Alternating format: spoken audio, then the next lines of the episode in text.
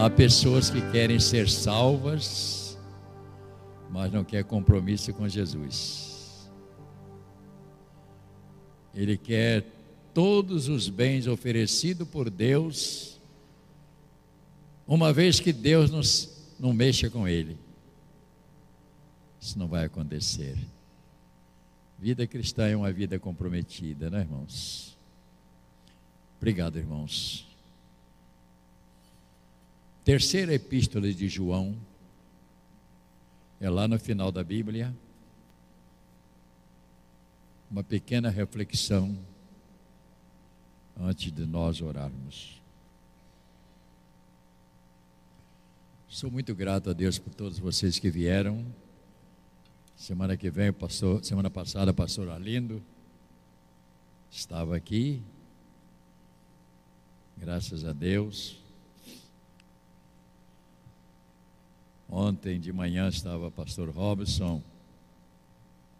E o texto que ele leu, só para você saber que eu assisti, ele leu Romanos capítulo 12. Na verdade, eu estou longe, mas estou vigiando. E ele iniciou dizendo: nesses tempos de tantas informações, ele começou a falar mais ou menos nesse aspecto, né? Nossa igreja tem uma quantidade de pastores brilhantes. Pregam muito bem, todos eles aprenderam comigo. Com toda humildade. Mas cada um deles fala aquilo que Deus coloca no coração, né? Não temos aqui um programa, você fala isso, eu falo aquilo, não. Tá igual mentiroso. Mentiroso é que fala assim, ó, quando chega lá, você fala assim, tá? Né? Vou falar sobre esse mentiroso hoje aqui. João escrevendo essa terceira, desculpe-me, essa carta, ele diz assim: o presbítero ao amado Gaio, a quem amo de, na verdade. Amado, acima de tudo, eu faço votos por sua prosperidade e saúde, assim como é próspera a tua alma pois eu fiquei sobremodo alegre pela vinda de irmãos e pelo seu testemunho da tua verdade, como tu andas na verdade. E ele expressa nesse verso 4 algo que eu tenho meditado. Não tenho maior alegria do que esta, a de ouvir que meus filhos andam na verdade. Que fantástico! Que fantástico! Que expressão! Não tenho maior alegria do que esta, de ouvir que meus filhos, na fé, andam na verdade. Glórias ao nome do Senhor. Pai querido, nós queremos te agradecer por esta palavra lida e que esta palavra não fique só nesta leitura, mas que ela possa, Senhor, falar a cada um de nós, para que possamos sair daqui, pelo menos interessados em melhorar se o Senhor fizer isso, Pai, nós vamos sair daqui tão alegres e eu sei que o Senhor pode fazer. Abre o nosso coração, a nossa mente, o nosso interior, para que esta palavra possa ajudar-nos nessa noite, em nome de Jesus.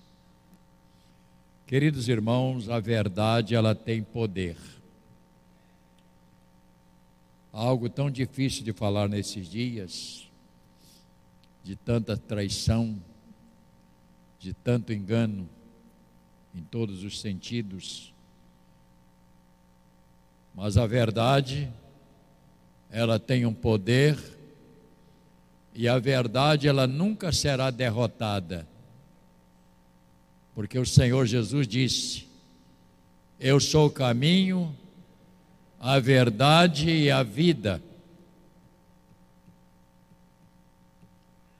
E ninguém vem ao Pai se não passar por mim. Então ele disse: Eu sou a verdade. João, portanto, se intitulou um presbítero já velho, com uma experiência de fé, e ele fala aos mais novos para que eles pudessem exercer o trabalho com mais cuidado. Ele estava no final da sua vida, aí pela 90 anos, e eu fiquei impressionado como estes homens viveram num período diferente nós e nos deixam um legado dessa natureza, irmãos. Isso aí me alegra ao ver esses homens. Eu estou lendo esses dias o livro de Jeremias, de ver esses homens, como esses homens serviram a Deus. Prática, eles se anulavam para servir a Deus, obedecer o que Deus pedia e mandava. Portanto, João, ao escrever esta carta, ele coloca a sua alegria pelo testemunho dos seus filhos na fé, por estarem dando exemplo de uma vida cristã, o que mais falta nos dias de hoje, irmãos é exemplo de vida cristã. Todas as pessoas que vai se converter, ah, eu sou, também sou cristão, eu também. Mas a pessoa, será que tem testemunho? Será que o andar, o viver, o falar, as responsabilidades são realmente cristãs? Ou é uma falácia? Porque é muito fácil falar, não custa nada, mas e o viver? o testemunho cristão. Isso é muito sério, irmãos. É muito sério.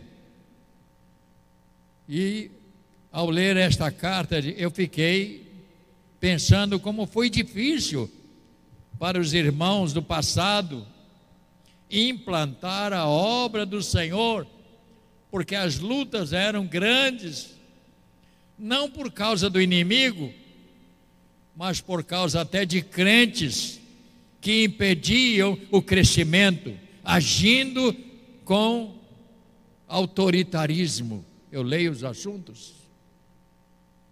Como isso atrapalhava. E a igreja sempre foi assim, irmãos. O ser humano gosta de mandar e fraco para obedecer. Toda pessoa gosta muito de mandar, mas na hora de obedecer, ele é um fracasso, porque ele não é capaz de se curvar, de achar o seu erro. Ele não é capaz. Ele luta contra ele mesmo, um mal que existe dentro do ser humano, de querer dominar, de mandar, Portanto, João escreveu esta carta e eu fiquei meditando sobre esta palavra dita por ele, a verdade. E a força desta palavra, irmãos, a força desta palavra, a verdade é define. A, palavra, a verdade clareia. A palavra traz paz. A palavra ela ajuda você a vencer melhor as coisas. Mas falar a verdade não é tão fácil. Principalmente se você falar a verdade e tiver alguns prejuízos. Mas a verdade precisa ser dita. A verdade não pode ser esquecida. E eu estou dizendo aqui que a verdade é um poder que Deus nos concede para lutar contra toda sorte de ataques. Quem não anda na verdade está sofrendo. E quando você anda na verdade, você está glorificando a Deus. E é tudo que nós desejamos é glorificar a Deus. E outra coisa, quem anda na verdade também está dando testemunho do Evangelho, irmãos. Quem não anda com a verdade, olha para mim todos. Quem não anda e não fala a verdade tem uma vida falsa, uma vida mentirosa, uma vida de fracasso,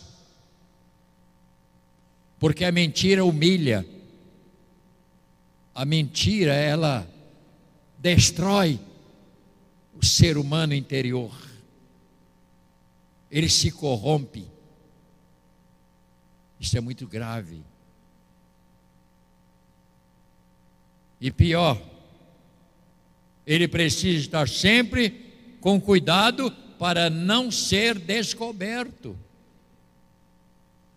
A pessoa que é mentirosa, que o contrário da verdade é mentira. A pessoa que é mentirosa, ela tem que andar cheia de cuidados, para que ninguém possa descobrir que ele está mentindo. Então João escreve essa carta. Ele diz assim: Não tenho maior alegria do que esta de ouvir que os meus filhos andam na verdade. João diz assim: Eu estou com o coração alegre por saber que aquilo que eu ensinei está sendo praticado pelos meus filhos na fé. Mas o mentiroso, ele tem que andar com muito cuidado. É uma pessoa infeliz que está sempre derrotada porque ela sabe do seu mal e isso é triste. Uma pessoa que não tem a verdade, que é obrigada a ficar com mentira, ela sofre infelicidade. Ela passa por maus momentos. Esta pessoa, quando ela fala a verdade, ela precisa justificar que ela está falando a verdade. Você já viu como é que é o mentiroso? Não, é verdade o que eu estou falando. É, porque ele sabe que a pessoa não acredita nele. Portanto, meus irmãos, a verdade é o Evangelho de Jesus. E quando este Evangelho entra na vida da gente, você não tem como viver uma vida falsa, escondida, uma vida que é uma mentira, né? não é nada daquilo. Quantas vezes né, isso acontece, pode até acontecer na vida de uma pessoa. Então, o preço é este. Tem alguns problemas ao falar a verdade, às vezes tem. Você pode até perder o emprego.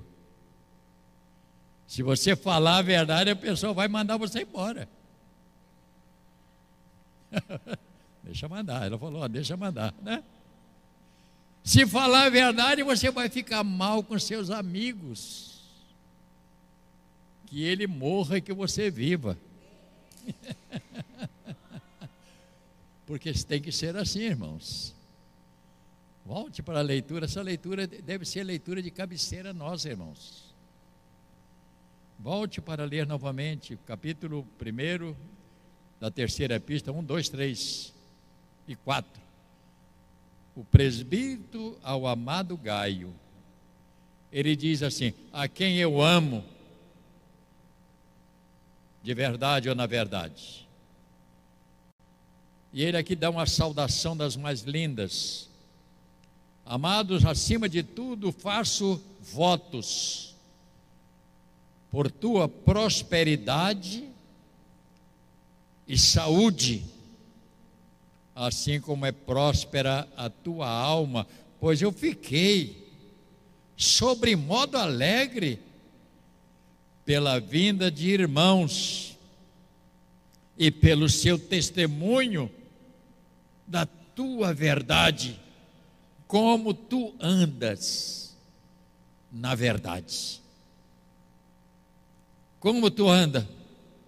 E ele disse: E eu não tenho maior alegria do que esta, de ouvir que meus filhos andam na verdade.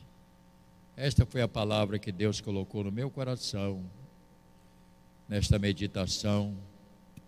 Eu gostei, eu amei esta carta de João, como amo todas elas, né? É uma coisa. E ele continua depois. E ele diz: Amados, procede fielmente naquilo que praticam para com os irmãos. Isso você faz, ele aqui está dando uma lição tremenda. Porque tinha aqui alguns aqui que não gostava de ajudar ninguém, ele está falando sobre ele. Eu não vou ler tudo para isto. Mas ele disse: Você tem um coração generoso, você tem um coração de Deus, você tem um coração que Deus tem acesso. Não é, irmãos? que o nosso coração, o Senhor possa ter acesso. Que Ele tenha a chave do seu coração. Que Ele possa chegar lá com aquela chave que só Ele tem. Eu vou abrir o, aqui eu vou abrir o coração do meu filho. Eu vou abrir o coração da minha penha. Eu vou abrir o coração do meu Zeca. Eu vou abrir o coração do meu Luiz. Eu vou abrir o coração do Arlindo. Ele deve ter muita coisa boa aqui dentro. Eu vou abrir para ver. Etc, etc, etc, etc.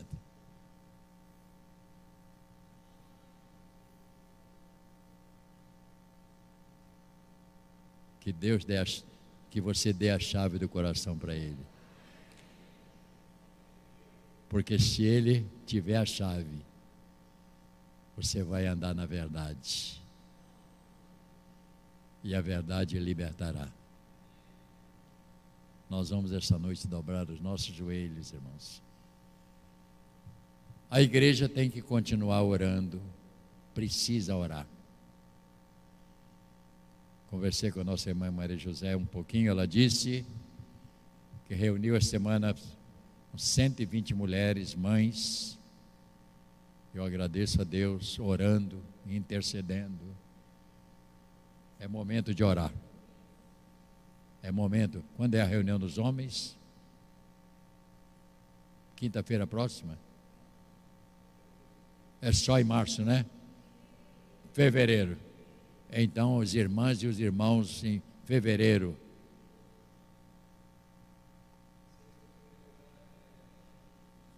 Sexta-feira, agora é vigília, oração. Motive a oração. Precisamos orar. Vamos colocar. A igreja não pode abrir mão do trabalho que Deus deu para ela. A igreja é a intercessora. Glórias ao nome do Senhor. Então nós vamos orar. Senhor está nas tuas mãos. Eu não entro muito em detalhe, porque tem irmãos que entendem mal o que eu falo e saem daqui falando coisas que não é verdadeira. Precisa ter cuidado na sua fala. Porque você não ouve direito e depois sai falando coisas que eu não disse. Nós precisamos ter cuidado de não espalhar coisa que não é verdadeira. Eu quero que você saiba que tudo vem na minha orelha. Ela é grande para isso, para ouvir. Mas a pessoa não entende o que ele fala, sai falando coisas. A igreja, a Bíblia diz que nós precisamos orar pelas autoridades constituídas. Ou você nunca leu na Bíblia isso? Temos. Ah, pastor, não interessa se é Zé ou Mané.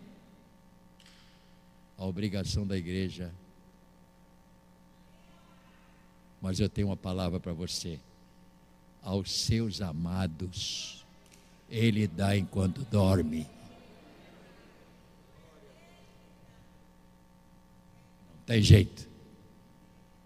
Aos seus filhos, Ele vai guardar, Ele vai proteger, Ele vai cuidar onde você estiver.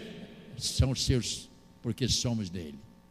Portanto, temos esta obrigação e um dever bíblico, que a Bíblia diz: orai pelas autoridades constituídas, porque foi Deus que colocou. Ou, é, ou não é Deus que bota? Ele é o dono. O mesmo que bota é o mesmo que tira, é o mesmo Deus. Portanto, não comente coisas às vezes que a pessoa não entende. Vamos orar, vamos pedir a Deus. Vamos pedir ao Senhor. Senhor, abençoa nossas famílias. Se depender de mim, seus filhos vão ser vencedor. Seus parentes vão vencer a batalha. Porque a nossa oração é para isso. Não é verdade? Vamos até orar pelo casamento do João. João está. Ele casou, mas não levou. Já casou no civil, mas não levou o prêmio. O prêmio é depois. O prêmio é na outra semana ainda, né? Final da semana que vem, né? Não é essa. É agora. Vamos dobrar os nossos joelhos, vamos orar ao Senhor. Vamos buscar a Deus.